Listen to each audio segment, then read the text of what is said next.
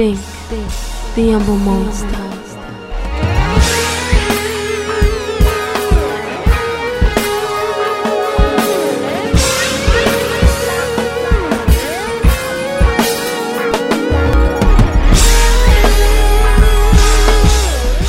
Flag in the back. Uh, thank you, man. I was gonna ask you how you felt about my background, man. It's very important to me. Yeah, that's definitely uh to the point and right on you know right on time with the hell we going the temperature of the world right now. We need that. mm-hmm, for sure. need you send me a copy of that. I got you. I got it right. I got it right here on my desktop. You just can't uh, you just can't share it with nobody else, man. We gotta keep it exclusive. Know what I mean? Pan African. well, shit. Well, let's get right into it since I'm a little late as it is. But uh, ladies and gentlemen, the Grammy nominated half of PRhyme, one of the best lyricists out of Detroit ever, Royce the Five Nine. What's what up? you, What up? What up? what up, legend? Oh, man, we got another legend. We got two levels. It's Legend Day. Uh, man, I'm, I'm just Day. it's a it's an honor and a privilege, man. I'm just I'm just uh I'm taking it back. I'm taking it back. Even when you even when you just come to just play beats and shit, I just be in here like a fan. but shit, well, we, we definitely got some um unfinished business on the music side. But uh I meant to ask you, bro, being from Detroit, what was your relationship with Dilla? Did you have one? I had um I did have a relationship with him. It, um Dilla was older. Like when I when I got out of high school, I started going to the hip hop shop. That's like a um clothing a clothing fa- fashion designer named Maurice Malone. He had like this um I remember like the story, yeah, on Seven Mile. He he used to do like an open mic in there and shit. And uh I mean, as soon as I stepped onto the hip hop scene, started going there, like I immediately started hearing Dilla's name. You know what I mean? Like that's when I started being interested and like reading who produced what. You know what I mean? And then I start seeing his affiliation with Q-Tip. I seen they formed the Ummah, so his name was his name was already ringing, and he was like in Detroit. It was kind of like separated into two worlds at that time. It was like you had the hip hop world where you know the hip hop niggas went, the lyricists, the backpackers went and rapped Right. on Seven Mile and shit, and then you had the niggas, the street rappers who, who like who had work in the street. They were street niggas, they were street rappers, and then they just went and played their music at the titty bars. They hung at the titty bars. So some of us, some of us hip hop niggas would hang at the titty bars. Like all my OGs went to the titty bar, so I just went to the titty bar. So I was kind of like cool with cool with both sides. Not that not that either side was against each other. It just was two like worlds. You know what I'm saying? So Right. Dilla, Dilla was one of them niggas that was at the titty bars all the time. So I Oh, used wow. to see him. Yeah, I used to see him and shit. And, um, yeah, East Side dude too. So it was like I used to see him all the time. And then when I got signed, I started moving a little bit. Then we end up doing a piece of vinyl together on Rawkus, and um, just getting together and doing those sessions. I got to know him a little bit better, but I ain't I ain't really get the opportunity to really like, you know, like seize the opportunity to to like, you know, you know what I'm saying? The, the benefits of being around that kind of genius, I think I kind of took it for granted. Just you know what I'm saying? You know how you do, man. Yeah. I had the pleasure of meeting him um I think it was probably 2003, 2004 when he was signed to MCA. Uh, and uh, OG of mine was A and R his project, and uh, he came to me to get some beats. But he, I, I remember he brought him to my house. He came in with the fur hat, fur fur coat, the match and shit. You know what I'm saying? Real Mhm. Detroit, mhm. and uh, super cool. He was like, uh, he wanted to get music from producers that he respected on this album, and I was just Mhm. like in awe of that. And what made it worse though was that I didn't know a lot of records that I love. I thought Q-Tip had done. Right. I didn't know that he had actually done some of the joints I love. I wish I had known that that day. You know what I'm saying? Because I would have definitely gave it up a lot more. But I just had respect for him. Period. But I was just like I said, I was, I was still flattered that he came to me per se just to get you know what I'm saying, just to get some music because he could do it himself. You know what I mean? Type of thing. yeah, I kind of, I kind of, I kind of feel like that. Like when we got together to do the vinyl and shit, I, I went to his, we did it at his crib and shit. I went over there And uh, I remember the, the, setup was in the basement and shit, and he was like playing, we just going through beats and shit, playing shit. He's playing me a bunch of fire. And I remember I was like, You got some water, bro? And he was like, Yeah, yeah, yeah, gotta go up in the kitchen. So we went up the stairs and shit. Went up there. I'm standing in the kitchen to get some water, and I just happened to look over to my right, and, and in the living room, sitting on the couch, is just Common, just sitting there on the couch, like just Common, just sitting there. You know what I'm saying? I'm like, I'm like, holy fucking shit, you got Common Sense just sitting on the couch. He was just like, oh, what's up, man? I was like, damn. But I know just back then, I wasn't um I wasn't as like uh analytic what is analytical the word I'm looking for? Like I wasn't grasping the sonic side of shit like I am now. So it's like right.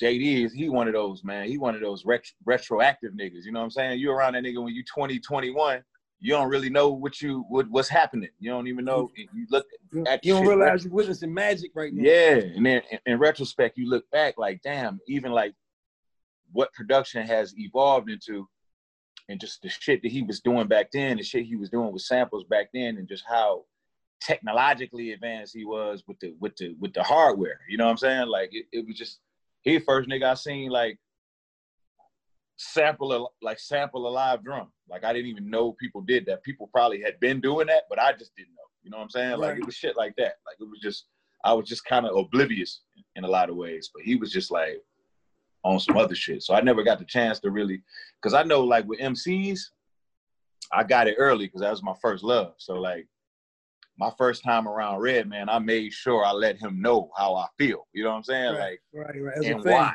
what it is about and what it is that he did that, that you know inspired me. Like I made sure I did that with MCs, but shit, when I was around JD, I ain't really like get a chance to really express you know what I mean? We just kind of like we were just cool. We just kept it cordial. We see each other, we show each other love, but that's why I call it like just kind of taking it for granted. You know what I mean?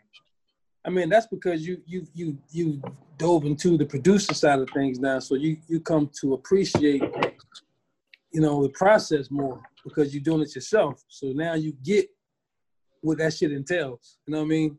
Uh-huh. Just you know, I have a lot of conversations that we have um, production wise and everything, but now you see because I learned a lot from Dip, a lot. Mm-hmm. You know what I'm saying? And one of the main things I learned from him and Primo was that taking samples in smaller increments. You know what I mean? So you can give yourself more of a chance to to uh, manipulate the sample more. So he was doing like time stretching like manually damn near back then. You know what I'm saying? Like you listen to Donuts and it's like you hear the the sample start off in the regular sp- speed it's supposed to be in, and then they just start speeding up at the same pitch. I'm like, how the fuck is he doing this? Mm-hmm. Because he was taking it in smaller pieces and basically putting that shit back together. Like, like you know what I'm saying, like manually, like literally, like intricately, like putting that shit back together so he can make it go as fast as he wanted to. So I was like, yo, like you know how many chops that take to do that? Yeah, that's you know big. That's that, that's like that's scientific meticulous. Like nigga, my brain damn near want to explode just thinking about half like how do you like like how you know how precise you have to be. You know what I mean? Like and then he got to hit shit real time. He got to hit everything in real time. Like hit the pads and shit in real time. Yeah. Jesus. I mean that was me, but I wasn't chopping up that many pieces. You know what I'm saying? So once I grasped that from listening to him and Primo, I was like, oh, it put me somewhere else. Right. You know what I'm saying? So yeah, I you know I, I put that in, in, my repertoire without sounding like them. You know what I'm saying? It's just something I learned from them to apply to my shit. You know what I mean? So it was just yeah. dope to, to to learn, get that jewel. Cause I remember when Ado, when um remember that group intro. Intro, yep. They had that song with the Edo Gina Bulldog sample. Uh-huh. Uh, I gotta have it and when they, they changed keys with a burn on burn burn burn on burn, that was a big deal right. back then. You know what I'm saying? Because you was like, how did he change the key of that shit at the same speed? But bro, when I tell you it took hours to process that shit on your keyboard, like hours. Like you just leave that shit processing and go do go to the mall, go shopping and shit, come out, that shit still processing. Damn. You know what I mean? Like it was insane. So to hear Dilla do that shit with ease, it was like, oh, this this guy got something else. You know what I'm saying? Like Yeah, nigga, because you usually usually when a nigga is that technical, he's usually just that. You know, a nigga that's that technical don't usually have all the other tools that he had. You know what I'm saying? He is like a producer.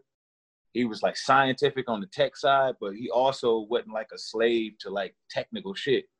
He also still would like, he would like he he would go off of how he feels too. You know what I mean? Some people like if they real technical, then everything they do is just straight up technical. Like I, I use rappers as an example. Like usually when you got a rapper that's real like meticulous with the techniques, then that's just kind of like what they do.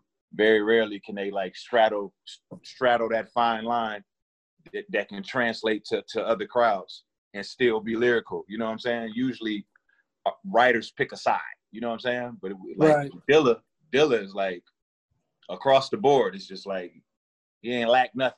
You know what I mean? It was like you know sometimes like a motherfucker like learn theory, like it's when somebody learns theory, learns how to play, and from that moment it's like everything must be correct because I learned how to do this now. You know what I mean? So it's like I get people now like Porter tell me like look don't don't learn theory because you, you want to just be able to go off of what you feel. That's but it. he just he just did it all. It's like he did shit how he feel felt he did shit technical. Sometimes he would mix both. Drums, you know, like drum patterns would be off but on. Some shit would just be sit perfect. It was just however he wanted to make it feel, man. It was just like he was in complete control of the whole this, process. Like he just had the whole shit on the string.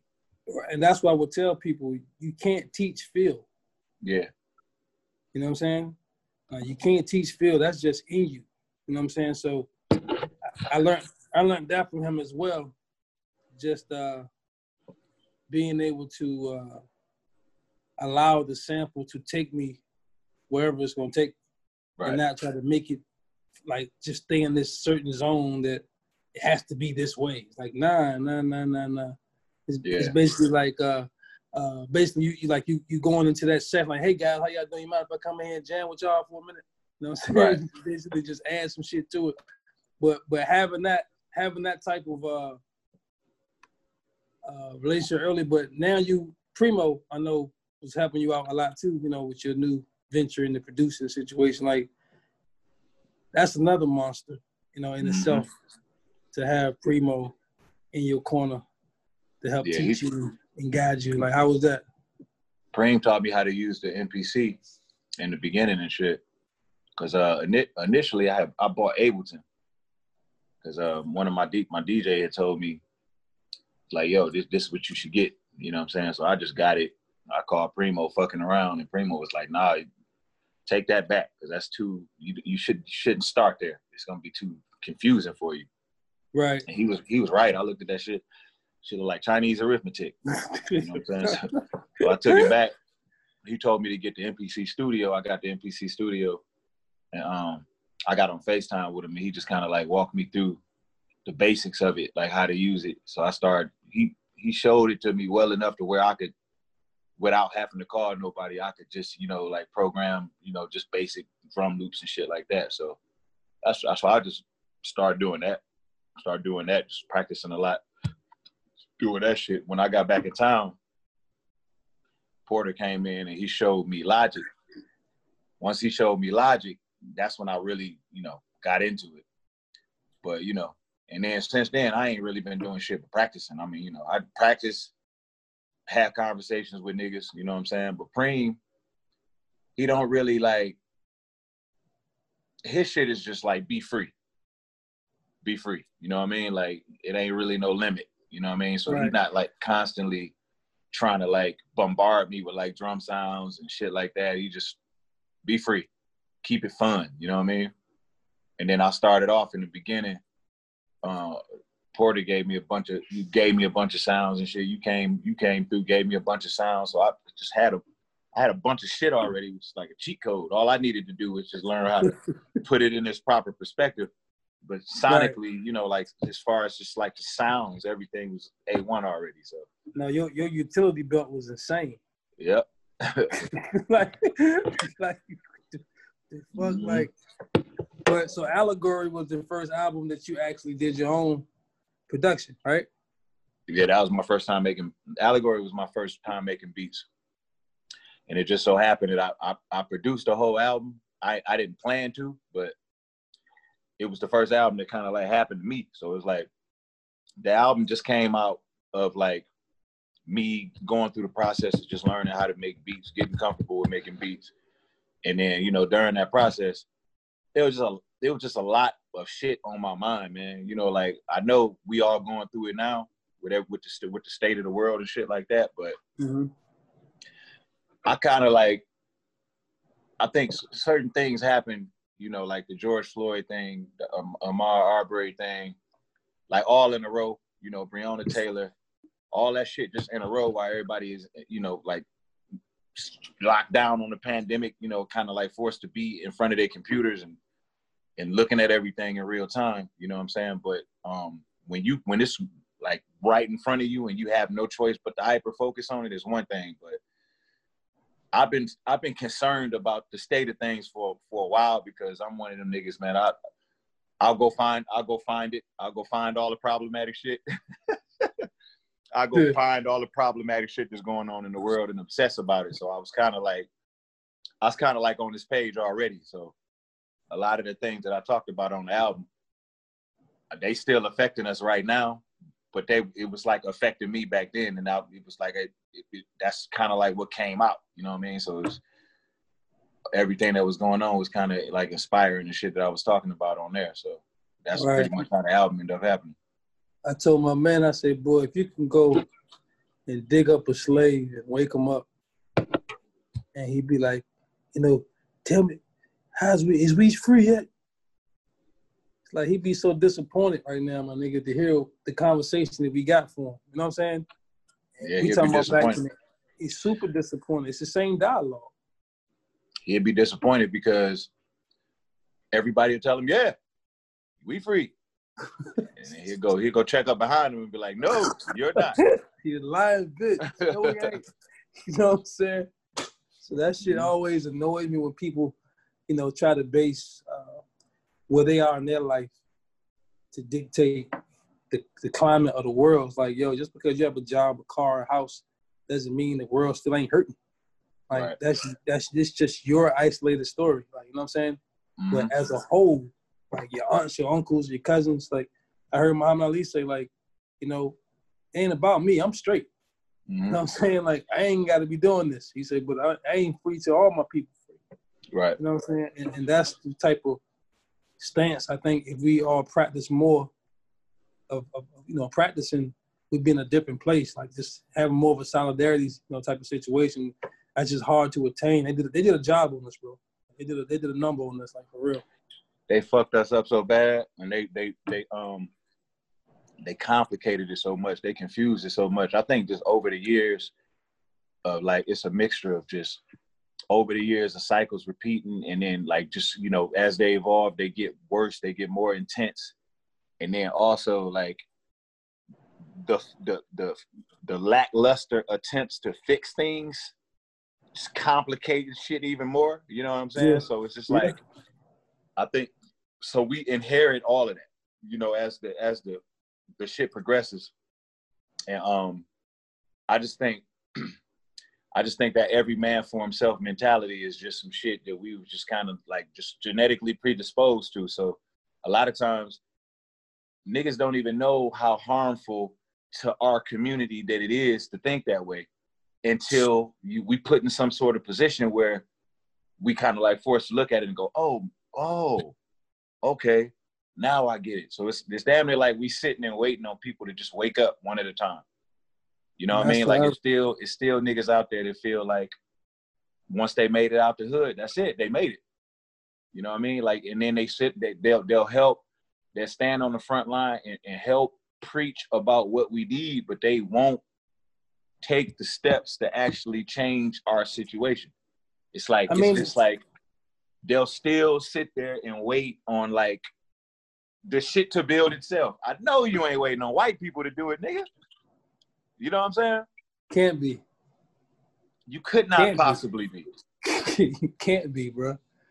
So you had to be in a comfortable place as an MC to even attack those subjects because I'm sure you know that brings a, a lot of backlash from your fans because like you say everybody ain't woke yet so you attacking these topics I'm sure you've seen your comments changing on your Instagram and your Facebook Mhm. wherever the fuck like they come out the bushes like Yeah. start calling you a racist and you know what I mean like I can't, like, I can't imagine the shit you've been enduring since you you know you done that so you you would say that you're at one of your most comfortable places as an MC right now Yeah, I mean, you got to be. You know what I'm saying? Like, I, I think, I think, um, shit. As I go through life, I, I don't really, I don't really think about, um, I don't really think about evolving as an MC, or like where I'm gonna take this creatively or where I'm gonna do this.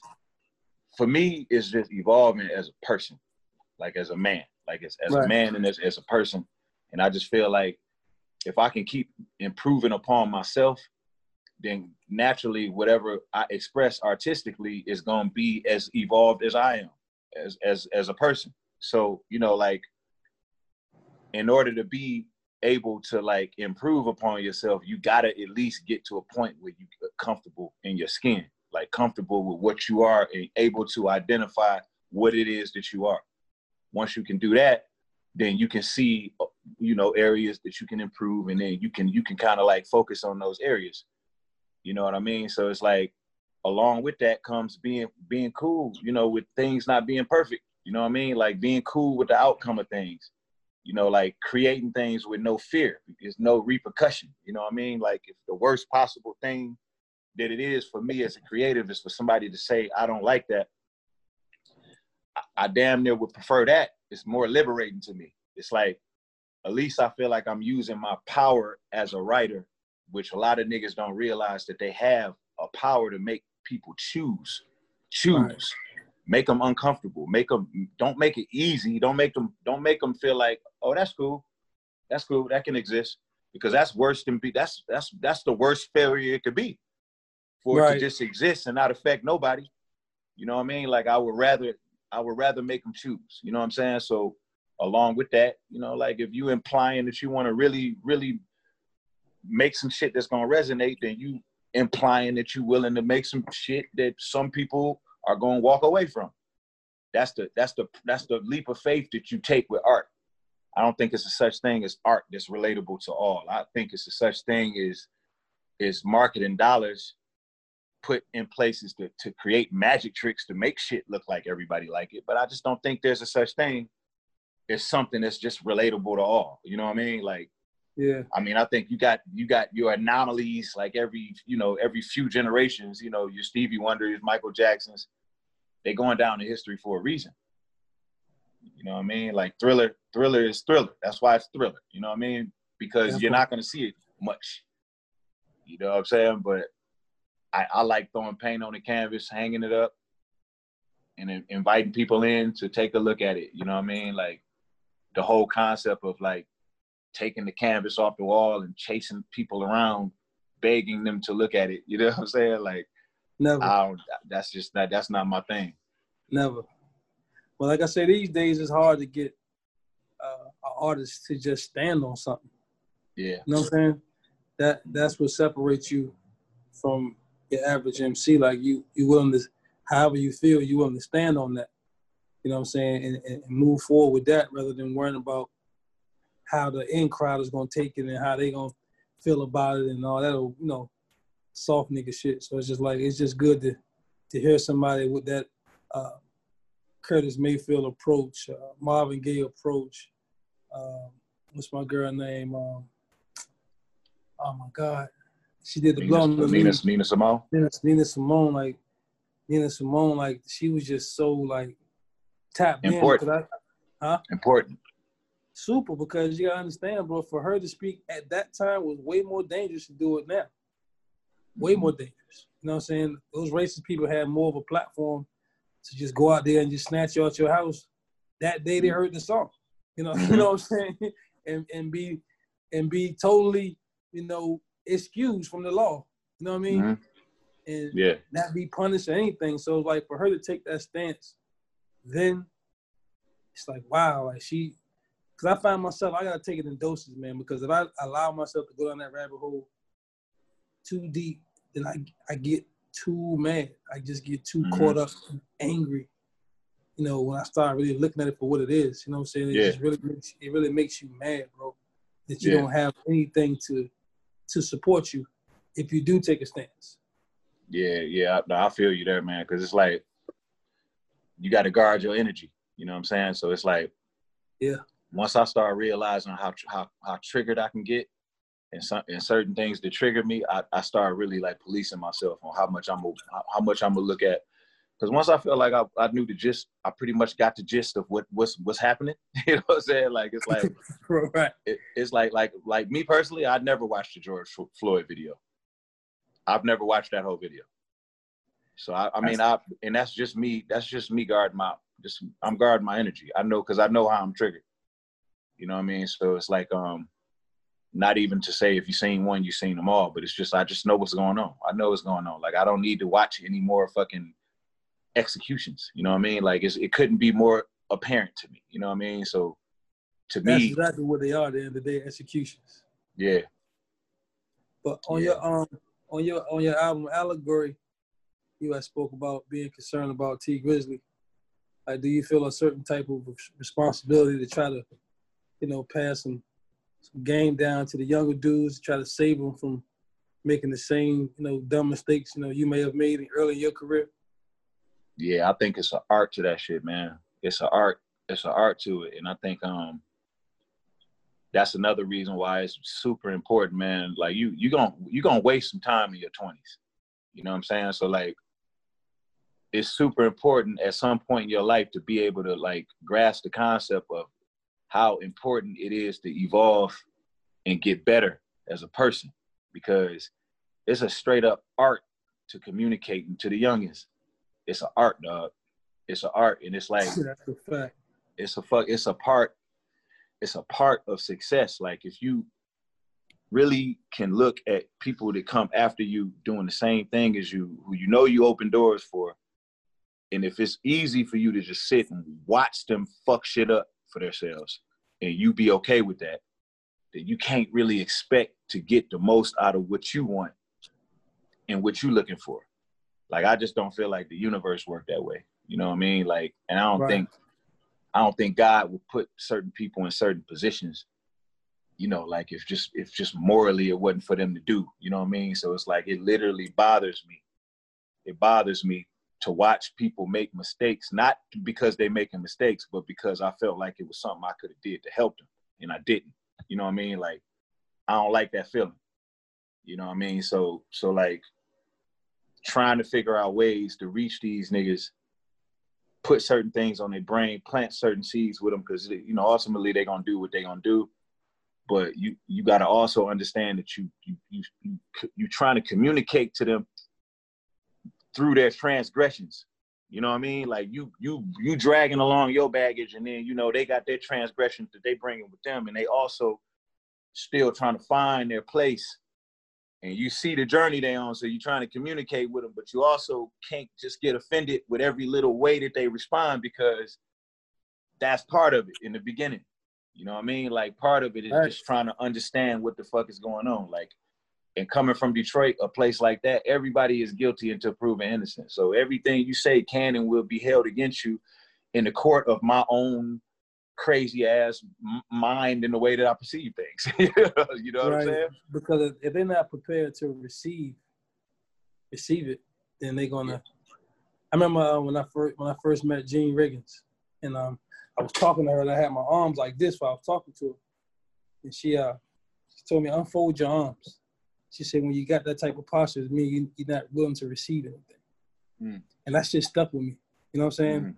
and because I had never heard it put that way. She was like, "Yo, your posture means everything." So a lot of we have a lot of young guys I see out here that really don't want to hear shit that can Mhm. happen. Like they would rather crash and burn on their own. So you got to be okay with that too. You know what I'm saying? Because when you Mhm. when you do give them the game, it's like someone's like, "Yo, oh, like it's old head man. He's always trying to got some shit to say." Like you know, whereas another Mhm. guy would be like, "You know what, OG, I really appreciate that." So it's like when you open yourself up to give that kind of advice, you got to be willing for that to accept that other side. Yeah, you gotta be you gotta be ready. You gotta be ready for everything that come with it. You know what I'm saying? Like it. you can't you can't go into it, you know, reach back to the youth and then it turn into you beefing with beefing with all of it. You know what I'm saying? Like if if that's the case, then you the toxic one in the motherfucking in the, in the equation. That's why I um, said OG can mean two things: opportunity and guidance, or opportunity and greed. You know what I'm saying? Yeah, yeah. Because You know I know when I was when, when I was young, like coming up, the OGs to me, man.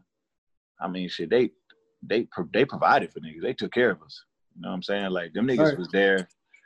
You know, I, I mean, I had my dad in my life, but like I, these specific OGs, like my OG Cash, it was just like he always made it a thing. Like you, what, what, you got some money on you?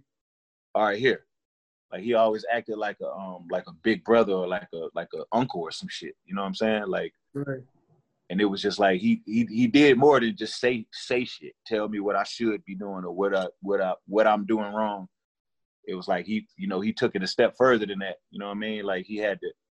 It's almost like they had they had a community they had a community mind frame already, even without you know even without grasping you know um grasping the concept of like um economic economic inclusion and just all of us together thinking as a collective in the community and how important it is to like own things and equity and shit like that. I'm talking about just grassroots drug dealer thinking.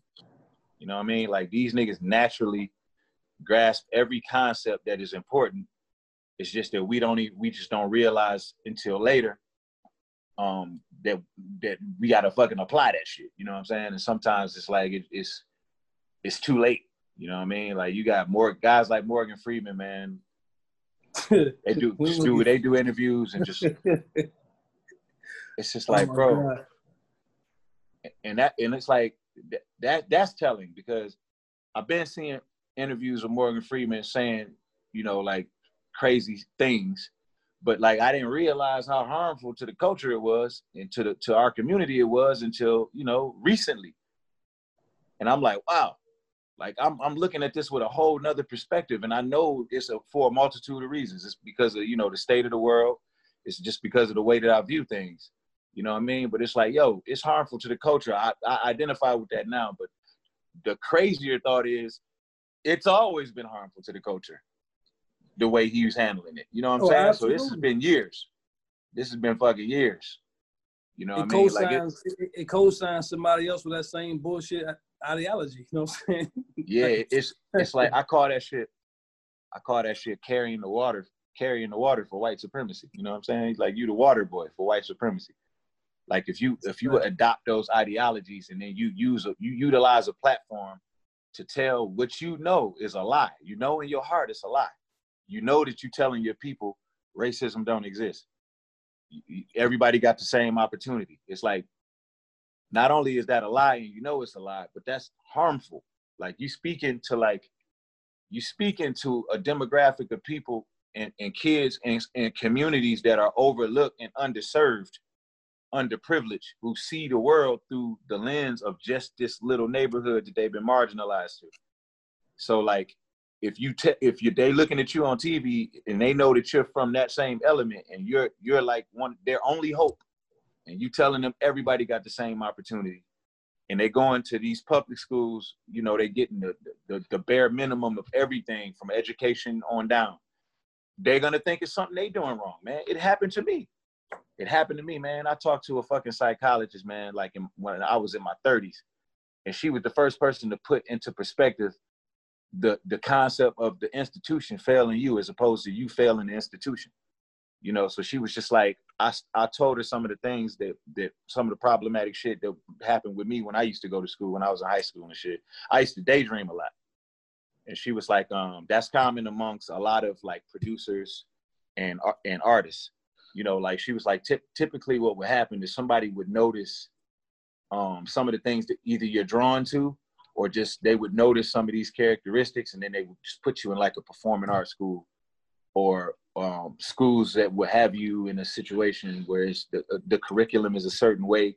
It caters to some of your passions or just smaller classrooms where you can get like the attention that you need.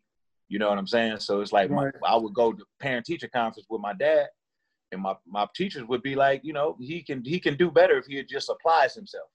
And then my father would just look at me like, shit, okay, you ain't applying yourself. So basically, I just got thrown under the bus by the teacher. And my father just, you know, like, okay, so it's all on me. And I'm like, not having nobody to put that in perspective for me. So I just process that as I, I did wrong. You know what I'm saying? But somewhere in the back of my mind, I'm knowing like, damn, man, I know I didn't want to do wrong the whole time because I wanted to be eligible to play basketball. So I wasn't right. trying to fuck up. You know what I'm saying? All the time. Sometimes I was just on some bullshit, but not all the time. You know what I mean? So that that just that perspective alone, if you just look at it like that and just factor that just into the neighborhood, you know, you see like a lot of these videos these niggas is doing like bro polite, all these niggas and they like they they they they yelling at the niggas like the, the, the youngins in Chicago and the niggas this the black people that's killing black people and like where y'all at? Where the guns at? Where you where the guns at when it really count, you know, fight for the cause and all this. And I just I don't agree with that.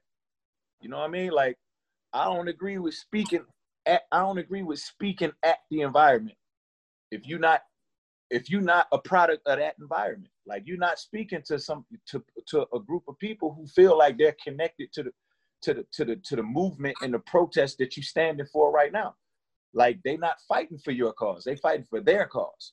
Like right. before before we was in the pandemic and we was fucking we was fucking marching and fucking protesting. Before we was doing that, when we was just cool, just going about our day on Twitter every day, these niggas was still fighting for their cause. You know what I'm saying? Like, and these, they, they not like waking up every day going, man, I'm gonna kill me some niggas today.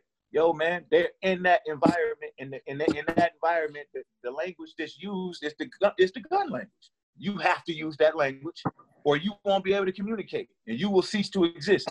People don't know how that feels. They don't know how that how that feels. They're unable, they're incapable of placing their foot in that shoe.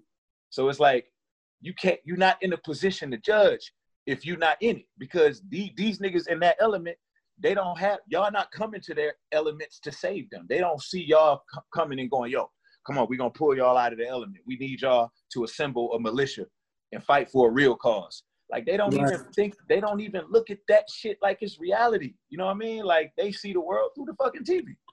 You know what I mean? So you, and, and every day is survival. So you you're big on on getting therapy then. I think that's yeah. that's I think important. every black person, every black person needs therapy. Every black person is PTSD. When I see when I say PTSD, I mean PTSD as far as stress and PTSD slave disorder, post traumatic slave disorder. I really feel like that. I, I, really feel like all of the things that harm our culture and all of the things that we do, some of the things that we do that seem to pose more questions than answers. Yeah. It, it, it all it all links back to slavery in some way. You know, like that misplaced aggression, you know, like not being able to inflict violent violence and harm onto your oppressor. So you just just harm the closest thing next to you because you it's it's it's it's it's aggression. It's misplaced frustration. You know, a motherfucker come up to you, smack you in your face, and tell you to go go pick some cotton, and you know that physically you can break this nigga into, into three pieces, but you don't have the, you don't have the solidarity around you to you know what I'm saying to be able to stand as an individual and they want you to accept being lesser being lesser than them as your reality. You know what i mean? Like that that could put you in a place. You know and they put you know the light skin was over here the dark skin was over here and you know they raping this one doing this to that one. You know this is just it, it, it evolves from that. And you know like people think the census all these years later that we we're not products of that. But it's like but you also talking about people who like other groups have made have went out of their way and, and took steps to erase a nigga's history. You know what I'm saying? So you don't even know what you are, who you are. You know what I mean? So how can you identify with some of the things that you do? You know what I'm saying? Like, you know, you think everything is just it, it just is what it is. You don't realize that everything correlates to something. Everything is for a reason. You know what I mean? Like I ain't just I ain't just alcoholic just because I just decided to drink one day. It's a way deeper fucking it's a way deeper story than that. You know what I'm saying? Like a lot of a lot of shit. You know, once I once I delved into like a lot of my transgressions and shit, I decided not to take full responsibility for all my shit. You know what I'm saying? Like. Point everybody blank. is a everybody is a product of what what they come from, what they chose to be around, who they chose to be around, you know, their experiences, what what happened in life. You know what I mean? Like my big brother's first time going to jail was when we we were teenagers and I got into a fight with a guy and he my brother is just overprotective so he went to the car and went and grabbed a knife and came back and cut and cut the nigga up and and and and went and threw the eh, knife in the grass next to the community center right in front of the police when they pulled up. And they took him to jail. And when he got out of jail number one he didn't have to do that but he was overprotective because my dad used to be real firm like disciplinary wise so he used to beat our ass when we did shit wrong but he also used to used to um hit my mom in front of us. You know what i'm saying? So that shit made my brother that traumatized him. Even though he was only two years older than me he seen a lot of shit at a younger age and it traumatized him and it made him real real overprotective of us. So I, I attribute that to him overreacting in that situation. Well, and then absolutely. I attribute him being overly emotional with not being able to get away with that kind of crime. He's too emotional to commit murder, bro, and get away with it. You know what I'm saying? So he went to jail, and when he went to jail that one time, he got trouble in jail, got out, ended up back in jail. He ended up in a cycle of not being able to to to to, to shake that shit off and restart life in a productive way. You know what I mean? So he was in and out of jail between 20 and 45. So now he not going to jail and shit no more like that, but he sit around and he drink and he sometimes he just get angry. Sometimes he just want to call and, and, and argue. You know what I mean? And it's just like that ain't all his fault. You know what I'm saying? You It's can say. "Oh, that nigga just you could, he just an alcoholic, man. He just how he is." But yeah, nigga, it's it's a story to everything. Everybody got a story. That's for sure. So speaking of story, what's the story when you and Eminem first crossed paths? Like, what what, what was that like? Because you know, rap is mainly a black thing, and when you bring a white person around, back then it was like, okay, what's going on here? You know what I mean? Until they Yeah. open their mouth and they prove them different. You know what I'm saying? Of course, but initially like, oh, like, what's going on? Who, you know, who, who's the white boy? You know what I mean? Like, so I'm sure you had to hold him down a lot of times just to until he started rapping. After he started rapping, everybody gets it. You know what I'm saying? It's, it's no problem. No, well, actually, with shit with Marshall, because I was younger than all of them. You know what I'm saying? So Proof was actually the one who bought who bought him around. Right. But um, you know, when, when I started going to the hip hop shop, they all of them had they was already there. They was already regulars. They was already known. You know what I'm saying? Marshall was already like he was he had already had a buzz, even though I, I hadn't heard of him. But I, when I went there the first time, I, I he rapped, and I was like one of the people who was like in awe. But a lot of the niggas there was just like used to it. They was already used to hearing him rap. Um, Proof had already kind of like stamped him. You know what I'm saying? Because before that, I heard he was getting booed and shit. So Proof kind of like bought him around, put his stamp on him, and um, you know, niggas started giving him a fair shot, a fair, you know, listening to him, giving him a fair, you know, a fair listen, you know, and then he just started getting cool with people, and um, so by the time I came around, they was all D12 had already, they was already established. They already was kind of like a crew, and um, I kind of like was already a fan of him before I even met him, really you know, because I just used to see him at the open mics and shit. He used to be tearing shit up, and everybody fucked with him. You know what I'm saying? So I was kind of like already a fan. So when I actually met him, um, I was doing a show. I was opening up for Usher. It was like a it was like a, uh show at a theater that some independent promoter had did, and I just I, I somehow got to open the slot, so I performed. And M, M was at the show he had like a booth set up and he was selling he was selling his um his EP that he had out. It was a Slim Shady EP at that time. So it was like it was like half of his first album, but it was it, it was still an EP. So um and that's the same tape that Dre that Dre heard when he discovered him. That same EP, that's what he was selling at the at the uh, venue and shit. So um my man, well, my man Kino, he, he's still my manager today, to this day. Kino knew who he was too. So Kino was there and Kino approached him and was like, yo, man, you know, whatever. They was talking and shit. So when I got off the stage, I went and found Kino because I had to I had to cut out because my, my, my son was being born and shit. But um, at my son, my wife, my girl was in the hospital. My son was being born, so I was looking for Kino and shit. And I found him, and then Kino introduced me to Marshall, and I shook his hand and I told him I told him I was a fan of what he what he was doing. You know what I'm saying? And he was like, um, he he said something to me about a line that I said on stage on the in the acapella. So we was like, just we had one of the rapper conversations. We exchanged numbers and shit, and then we just started kicking it on the phone. That was the landline days. You know, that was back in the landline days. Absolutely, house phone. Yeah, yeah. We we kick it on the house phone and shit. Uh, we get niggas on the on the three way. We be battling on the phone. You know what I'm saying? I start um I started knowing niggas from different states and shit. We like I remember one time I, I was on we was on call. It was me, Marshall, Pharrell, dude Derek Jackson, Rob Walker, and it was a group from Chicago. I'm from uh, Ohio called the Clinic. To two of them, and they both was on the phone. So you had Pharrell rapping, me, Marshall, and the two dudes from the Clinic, and we were all rapping. I guess it was kind of like a battle because everybody, you know, Derek Jackson, the Clinic was his group. He was like, I got my niggas, they they the coldest. Robin was like, I got Pharrell, he the coldest. And Kino was like, yo, Royce and M, they the coldest. So we was all just on the phone rapping and shit. All of it was just patched in somehow on landlines and shit. Conference, conference you know what I'm saying? So I remember shit like that. But me and Marshall didn't get, we didn't get like tight like we are now until um after he did his situation with Dre, he was out in Cali. I had to go out there to recut my vocals to the song Bad Meets Evil. Right. That was originally that was originally a song that we just we did just you know just like when we met and shit. So he wanted to put it on his album.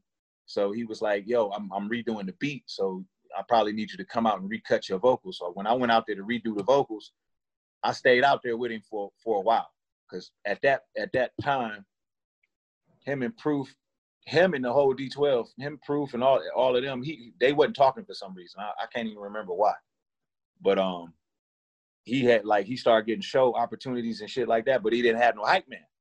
Right. So I was out there, I was out there with him. So I was like, shit, all right, I, I can I know your songs. You know what I'm saying? So right. I could do that. I could do that. So I, I started like doing the hype man shit for him. Then next thing you know, I look up and we on the motherfucking Lyricist Lounge tour. So now I'm on tour with him. So you know, we sharing hotel rooms and shit like that. So that's that's when we got like tight. You know what I mean? Like when you starving with a motherfucker, you know what I'm saying? Like y'all down to y'all last twenty dollars. and uh, sharing pieces, slices of yeah. Yeah, yeah, yeah. That's when you that's when you really build a bond with a motherfucker. It's you know, before all the money and shit comes into play comes into play. You know, like just like when a motherfucker when a motherfucker look out for you when they don't when there's no upside, when they just do it because that's who they are, then you you know, like that's what you care, that's what you hold on to. So that's why to this day, you know, everybody be like, he always defending him. He always defending him, man. He, he, he, you know, he just trying to hold on to his position. And they don't realize that there is no position. I don't work for him. He's just a friend of mine. But the reason why I'm loyal to him is because I know that I know the man. You know what I'm saying? Like it's just it's that simple. That simple. It's nothing. He has nothing that I want. You know what I mean? Like I don't like right.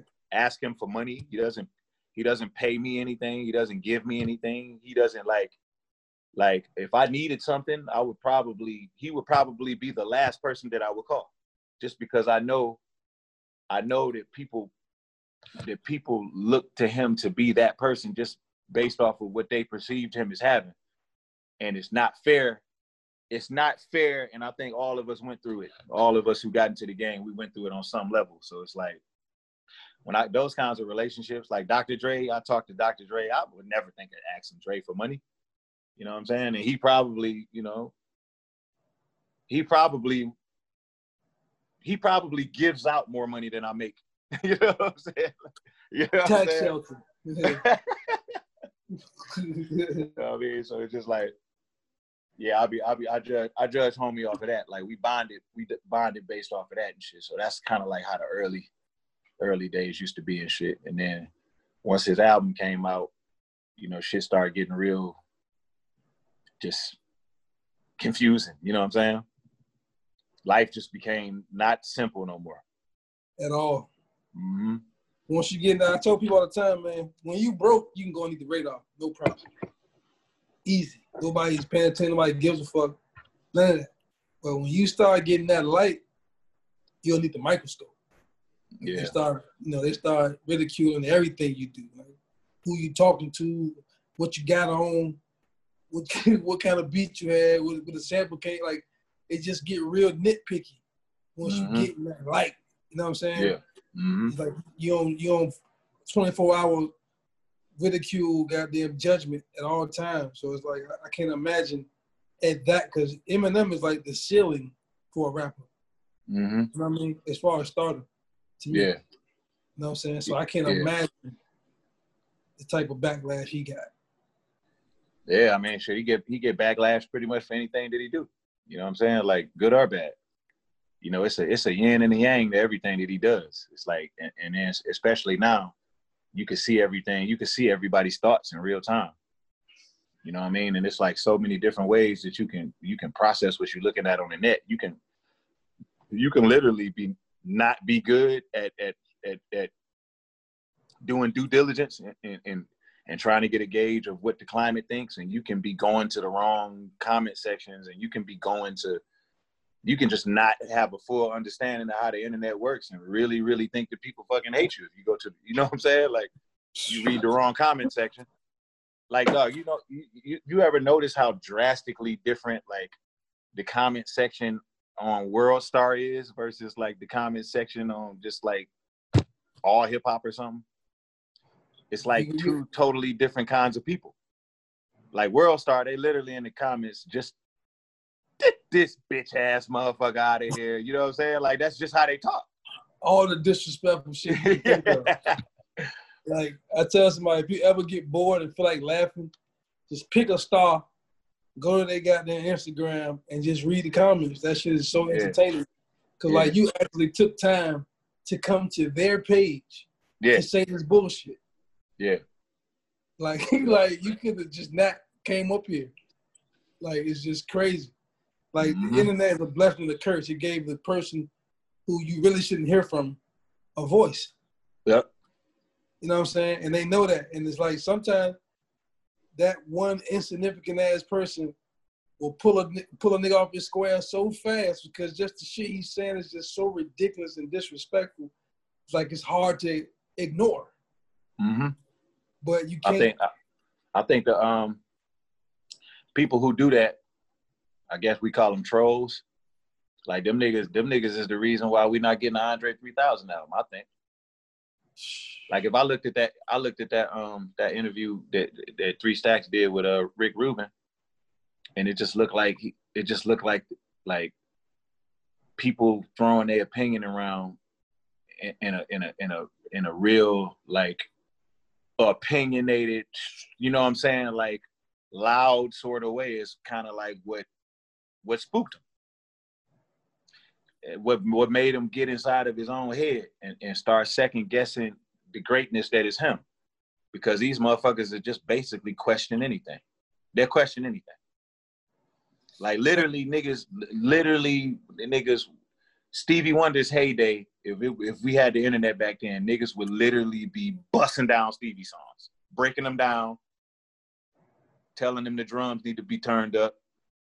all types of stupid shit. I get that shit on, on my live. Somebody would be like, yo, I would add such and such. I'm like, man, who gives a fuck? Like, this ain't this ain't your beat, bro. Like, I don't care about what you would add. And you telling me that is just like, shut up, bro. Man, So I, I I I just decided not to play, you know, beats on live anyway. I'm just I'm just out that game because right. last time I did it, somebody screen recorded it and then posted it on their story. hmm And I was like, bro, can you please take that down? And what the fuck is like what's going on right now? Like, Right. why would you do that?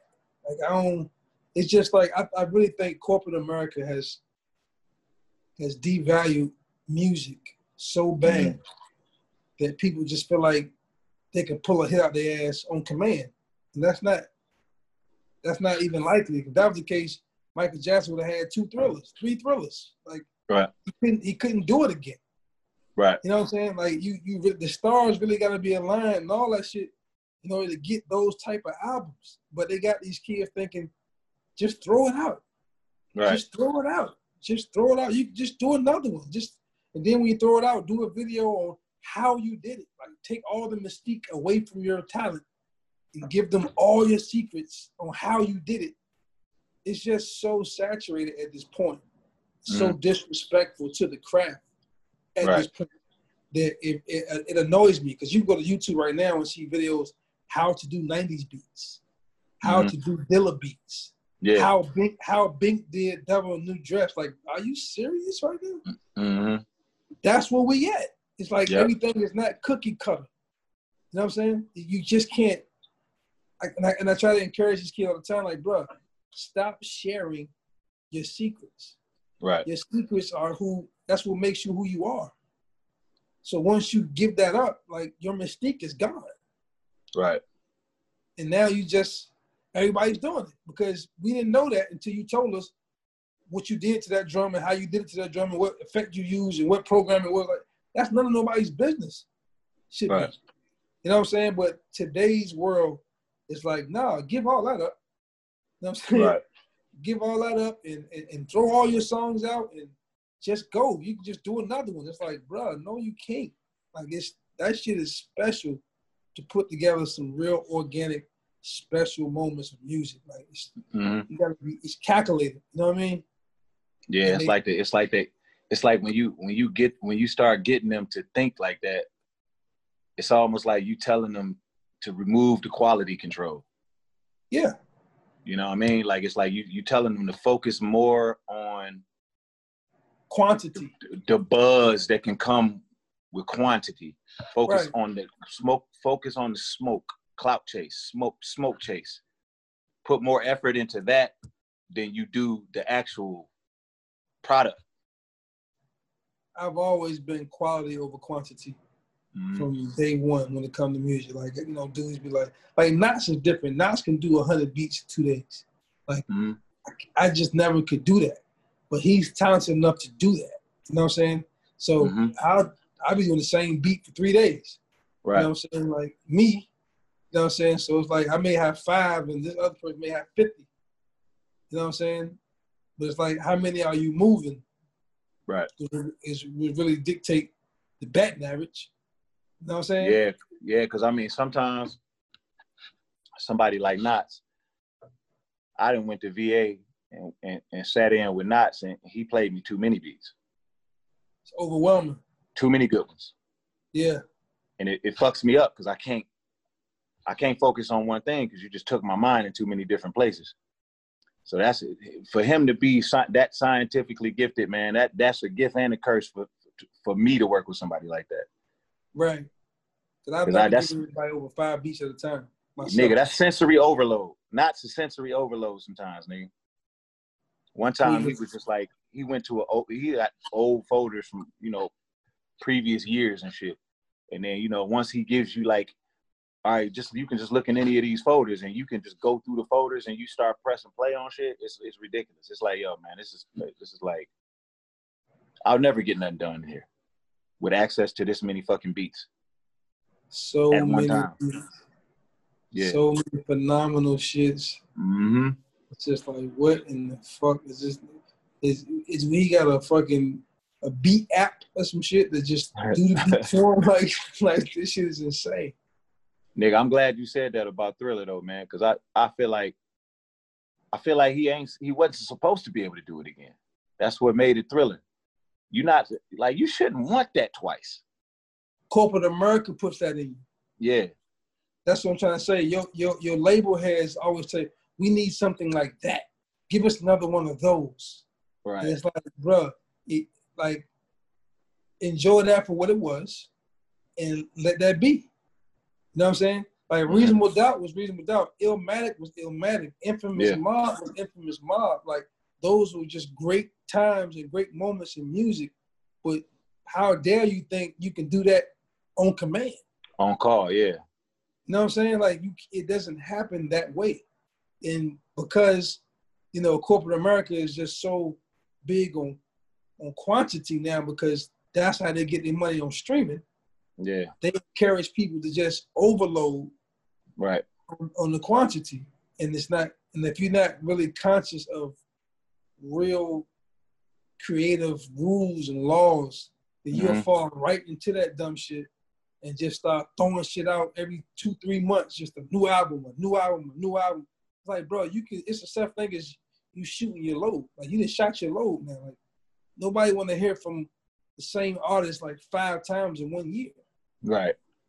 You know what I'm saying? Like it takes away the the, the specialness, the organicness of the music. I'd rather you Mm. give me one album, market that shit three, four months, Mhm. go away for a while, and then come back with a new album. Like I'd rather you do that than you every Mhm. time I turn around, you got a new album. You got a new Right. mixtape. You got a new album. You got a new mixtape. It's like, god damn, like I ain't even let the last one soak in yet. You know, you know what I'm Right. saying? Like, It's like you got me under pressure.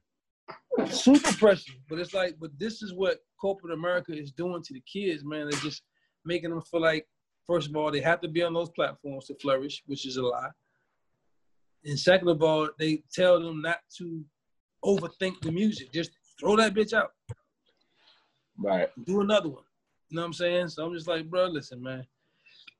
At the end of the day, I, I still keep my shit exclusive. I try to really have a well thought out plan with the music. hmm Very meticulous about the drums I use, the keyboardists I use, the musicians I bring in. Like I'm still in that zone. You know what I'm saying? Mhm. Whereas I see so many people now, like they, they just they just pick a sound. Okay, we like that. His album was dope. Let's do that. And they Right. just mimic that whole album. Like uh, Tyler the Creator, you would think Pharrell produced the whole album. and Pharrell's nowhere near on it. It's, it's all Tyler the Creator. It's insane. Like he's, but this is where we are in music. Mhm. Like back in the day, that should get you shot at. You know what I'm saying? Like, like real shit. Like you you actually take somebody's whole shit and then do a whole album sound like somebody else's shit. Like that's it's offensive in the artistic world. You know what I mean? right. Super offensive. So, you know, but uh, other than that, uh Slaughterhouse. I remember when we was first when y'all was first talking about putting that together when you was at my house and we got the infamous Still No Patron video on YouTube.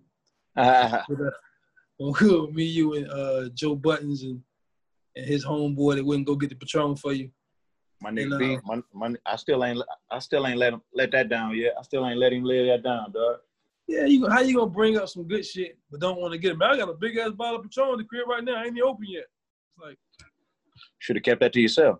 should have kept that shit to yourself. Like, what was that about? That was like teasing. But Joe has like totally reinvented himself. Like it's like like he was never a rapper. hmm You know what I'm saying? So have you talked to him like trying to get him back on that page or slaughterhouse is done? Like, what's the deal with that? Y'all that's open? I mean, we we um, I mean, I talk to all of all of them niggas all the time. It's like a, it's just we never made like a um a conscious decision to end end slaughterhouse. That never was a thing. You know what I'm saying? It just was. It just was we uh we was making an album, and there was a lot of things that happened. You know, uh, all things correlate, but you know, it was just different, separate move things, just moving parts. And then at the very end, is like because of where shit was at, like Shady just Shady. I don't think Shady feel comfortable, you know, putting some shit out that Joe is a part of. I don't think Joe feel comfortable being a part of something that Shady is putting out. You know what I'm saying? And I don't think it's like a. Uh, you, oh yeah, yeah, yeah, right here. Thank you. I, so I don't think Joe. I think uh, I don't think it's no bad blood. Like you know, there's no beef between you know like Joe, Joe and Paul or Joe and Marshall. But um, just from a business from a business standpoint, right now, I don't see that happening that way. so, with that being said, the only thing that it does is is it puts us in a position where we're signed, we're in actively in an agreement where we haven't fulfilled the whole obligation, you know, of what we agreed to. You know what I mean? So it's like it's just it's just a it's just a contractual agreement that hasn't been approached, addressed, or looked at because we've all been doing, you know, obviously different separate things and shit. So I mean, one of these days, you know what I mean? Like if it if it calls for it, we'll look at it and just decide how we gonna move forward. You know what I mean? But we never disband the group or you know what I mean? Like Right. maybe That's we good. never news. That's good yeah. yeah, it's it's like, you know, so it's like if we if we decide at the end of the day it's still our shit. We built it. You know what I'm saying? So if we decide, you know, like to come together and do some shit, you know, like we want to pull pull from the brand because, you know, it's value there. Yeah, you can take it. Thank you. Because it's value there. I mean, shit, we then we'll do that. You know what I mean? So, so, but um, right now it's just it's just sitting. You know, we can't. It, it's not gonna do nothing unless we're moving it. You know what I'm saying? So right now we're just not moving it. Joe doing his podcast thing, and Crook doing his podcast thing. Um, I don't even be knowing what I'm doing half the time. You know what I'm saying? I wake, I wake up, I don't be knowing what's going on. You know what I'm saying? So it's it's it's you know everybody just where they are in life. When we first when we first started Slaughterhouse, we was all in the same place mentally in life. Right. We all had the same goal, agenda. yeah. You know, we just wanted to tear shit up lyrically, and we just wanted to add, you know, add the lyrical element back to the art form. We just that's all we wanted to do. You know what I mean? And we didn't want to be commercial. We wanted to do it and still be, you know, like tearing shit up on the net. Like we we we was proud of that. We owned we owned that. Like some people be like, yo, man, eh, you know, you just on the internet, you gotta be, you know, you gotta be on the radio. We didn't care about being on the radio. We never, you know what I mean? Like we we like being we like being only on the internet. So we kind of like embrace that. Basically, some Griselda shit. Same shit. That's like your yep. formula to me. Mm-hmm.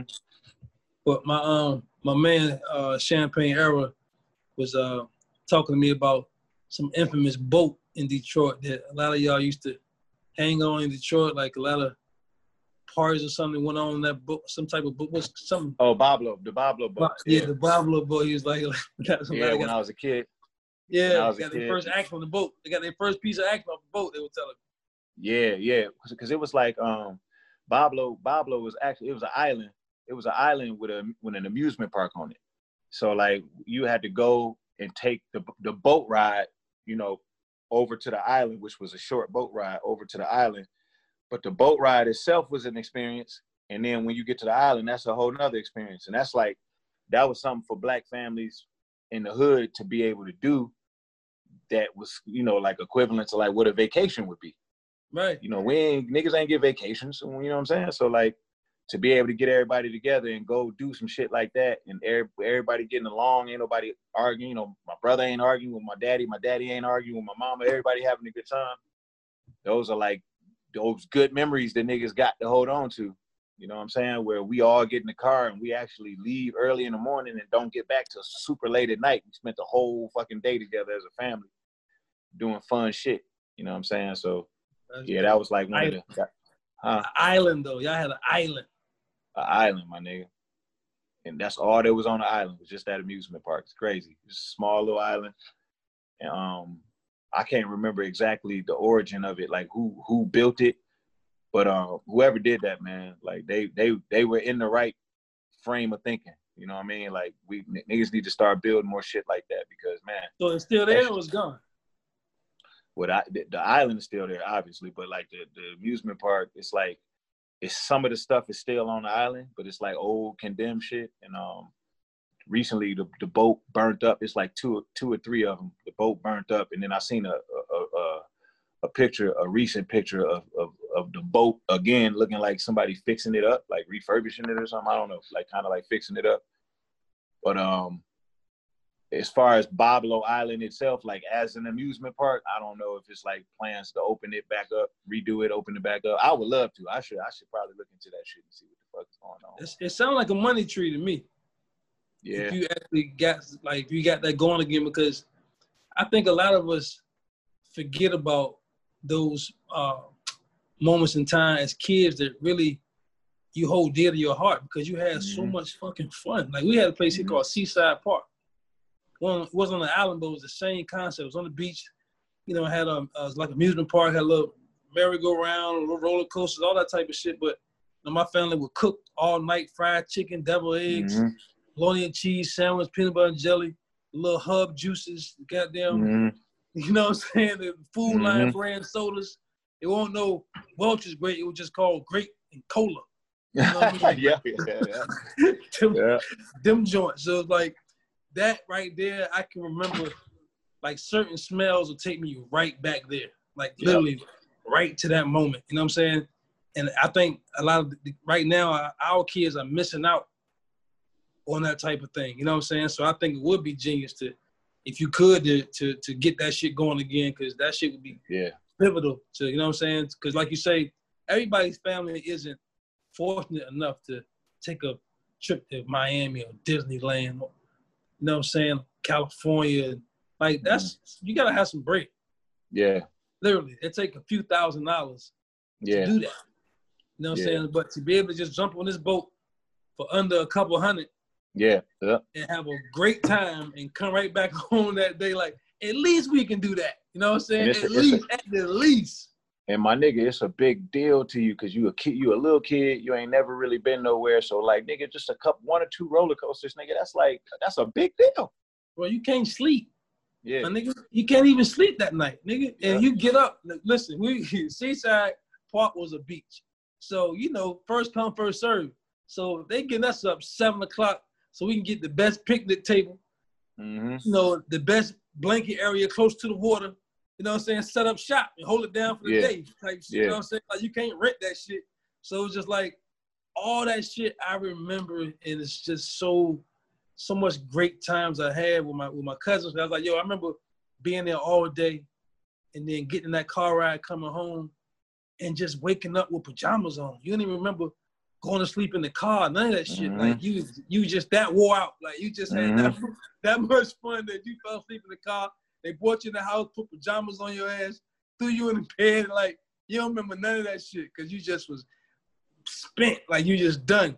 So I really Mhm. think that's that's pivotal, man, for our kids to experience as they coming up too. You know what I'm saying? If you're fortunate, if you're not fortunate enough to go to Miami or Disneyland, wherever the hell people go, Mm-hmm. for real, yeah, for real. for sure, for sure. I mean, hell yeah, just to and to get out, to get out, you know, like the our kids, man. You know, we grew up poor, and then you know, like so, our kids are like they they fortunate, but they sheltered. You know what I'm saying? Like it's a lot of it's a lot of it's a lot of downside to that shit. So you gotta like get That them out there, let them let them experience things, so they don't be like a fish out of water by the time they get out, you know, in society after they leave out of your house and get get out from under the thumb of you and your girl. You know what I'm saying? Like it's good to just take them places, man. I fell into that like my whole career, man. People been telling me, "Yo, you got to take take your kids somewhere, man. Take them to fucking, you know, uh Atlantis or whatever. Take them somewhere." You know what I'm saying? I always be like, ah, "I'll do that shit later." You know what I'm saying? Right. It's like, yeah, man, that shit's gotta, it's, it's definitely gotta happen. It's gotta happen. Cause that, my kids to sit up and just stare at the iPad, nigga, for whole, hours at a time. Like Understand. androids. Understand when, when, when my wife be like, yo, no iPads, no tablets, no no video games till seven o'clock tonight. Mm. You would think we told them that they gotta walk barefoot on the hot concrete. They, they you be know like, what I'm saying? they be like, no they be like, they, they be like that scene in Step Brothers. That scene in Step Brothers. What? You're fucking high. Niggas no TV for the whole day. no TV for the whole day, bro. But uh, to wrap it up, anything else you want to share with the audience that you're working on that you you know that you got coming out or you, that you it's in the Um, works? I mean, you know, I'm just I'm super I'm super distracted right now, man. I'm I'm real scatterbrained. I got a ton of ideas. You know what I'm saying? Like I got, you know, just in in and out the booth. You know what I mean? Like I'm doing a lot of things in in the, in the city, actively in the city. A lot of uh just work in the community and shit like that that I'm excited about. But right now I'm just still doing air traffic control in my mind. You know what I mean? It's kind of like taking it a day at a time. Creatively, I'm just letting shit kind of come to me. You know what I mean? So nothing yet, nothing yet to announce. You know what I'm saying? Like it's still premature for me. Well, shit, you I'm got about enough. to get a mu- I'm about to get a motherfucking board. I'm putting a board up in here. I changed the shit around since you've been here last. I'm putting the board up in here. I gotta write. I gotta just start writing down all the shit that I gotta do because I'm literally that in the hole now, in terms of shit that I owe people. Like people asking me to do shit. You know, I I, got I, it. really, I, I really see. I downplayed the importance of that board, Yeah. but when I think about it, anybody I've dealt with that was super successful, they all had that board. Yeah. I got the board. Like I Missy had a board. Like I learned from Missy working with Missy, bro. It was like she have all the records on the board, and if there's something in the comment section, she won't play it. It Mm. could just be like hi hats too low, or need a bass line, or anything. As long as there's something still in the comment section, she's not playing it Right. at all. Right. Nobody, you know what I'm saying? Because she know that it's not right because Right. there's a comment on it. So until that shit get fixed, it's not to be heard. You know what I mean? Mm-hmm. Because people shoot your shit full of holes, and you already knew it wasn't finished before you played it. You know Yeah, and, and and you giving and you giving your yourself an incentive not to keep putting it off, but just, just go ahead and fix the shit. Get it fixed. Get it get it done. that Get it done because you want to be able to play everything. You don't want to not be able to play some shit because you because you've been putting off finishing it. You know, especially when you know know the potential of it. Yeah, that board keeps things in perspective, man, and really keep you on Mhm. pace. You know what I'm saying? Like for real, for real. So I've I've been getting more into that board myself, and I and I tend to forget about the board again. Like, man, go write everything down the board, bro. Mm-hmm. Get your shit right so we can get this shit done. Because right now, you thinking that you gonna remember everything up here, Mm-hmm. it ain't. Yep. It's guaranteed you're leaving something out. Guaranteed, Yep. nothing to talk, nothing to talk about. You know what I mean? Yeah. You gotta write it down. But again, bro, I appreciate you coming through, Roy. You know, we this ain't about no business with us. You could, you ain't gotta do records no more in your life, and I still, you know, you still be my guy. I'm gonna keep in time, you know, contact with you and see how you doing, how the kids doing. So this was just great that you sat down with me for my podcast. You know, it's some new territory for myself as well. But for sure, my G, man, you know, the, the feeling is mutual, man. And, and, and congratulations on the podcast. You know, anything you anything you got anything to do with, man, I'm in. I'm in. I, I, I love I love and appreciate you, man. I appreciate you for having me. Back at you, bro. I appreciate you, man. So I'll get at you in a little while. All right, peace.